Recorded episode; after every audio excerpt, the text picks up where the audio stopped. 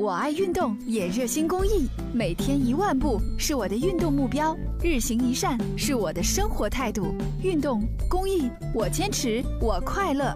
公益题材，乐善人生。暑期呢快要过完了，那么在暑期期间呢，各大高校的这个学生们布置的都有一些任务。开学的时候要进行验收，什么样的任务呢？就是在外面实习。可是有的人实习不到位，有的学生压根儿就没有实习，光顾着玩了。那面对这样的检查该怎么办呢？没有关系，学生们有对策呀。记者在网上输入“实习证明”几个字，立马出来多条信息，有的是学生个人的求助信息，而有的则是有人以单位的名义表示，只要支付相应报酬就可以代开实习证明，而且带有单位盖章。有的更是表示还能满足学校的各种要求。为了弄清楚这些代开实习证明的真伪，记者随后拨通了其中一个卖家的电话。你把你们那个学校的要求，就是这这比如说每个学校不一样，对吧？你弄好了，内容也都弄好了之后，我们再来给你盖章，就这样，嗯，也可以给你发快递也行，嗯，一百块钱。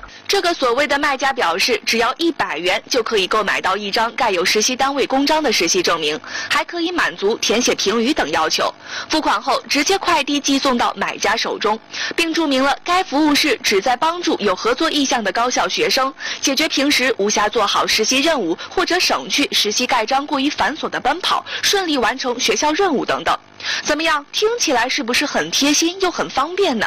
可事实上真是这样吗？记者随后也采访了几位大学生，听听他们的看法。它是一种欺骗吧，这样自己也没有得到锻炼，呃，这部分内容算是缺失的。实习证明是高校大学生在校期间前往工作单位进行实习经历的证明。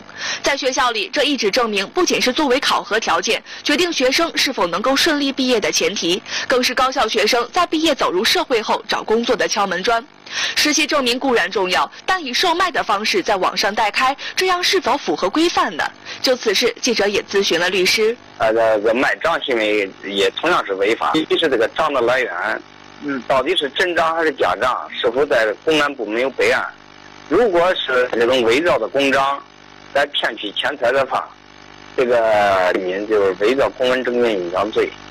越严重的，比如说谋取了暴利，谋取了这很多这个利润，造成这个社会上的一些严重的后果的，情节严重的，如果上升到刑法的角度，就会追究刑事责任。情节较轻的，也可以进行治安拘留或者罚款。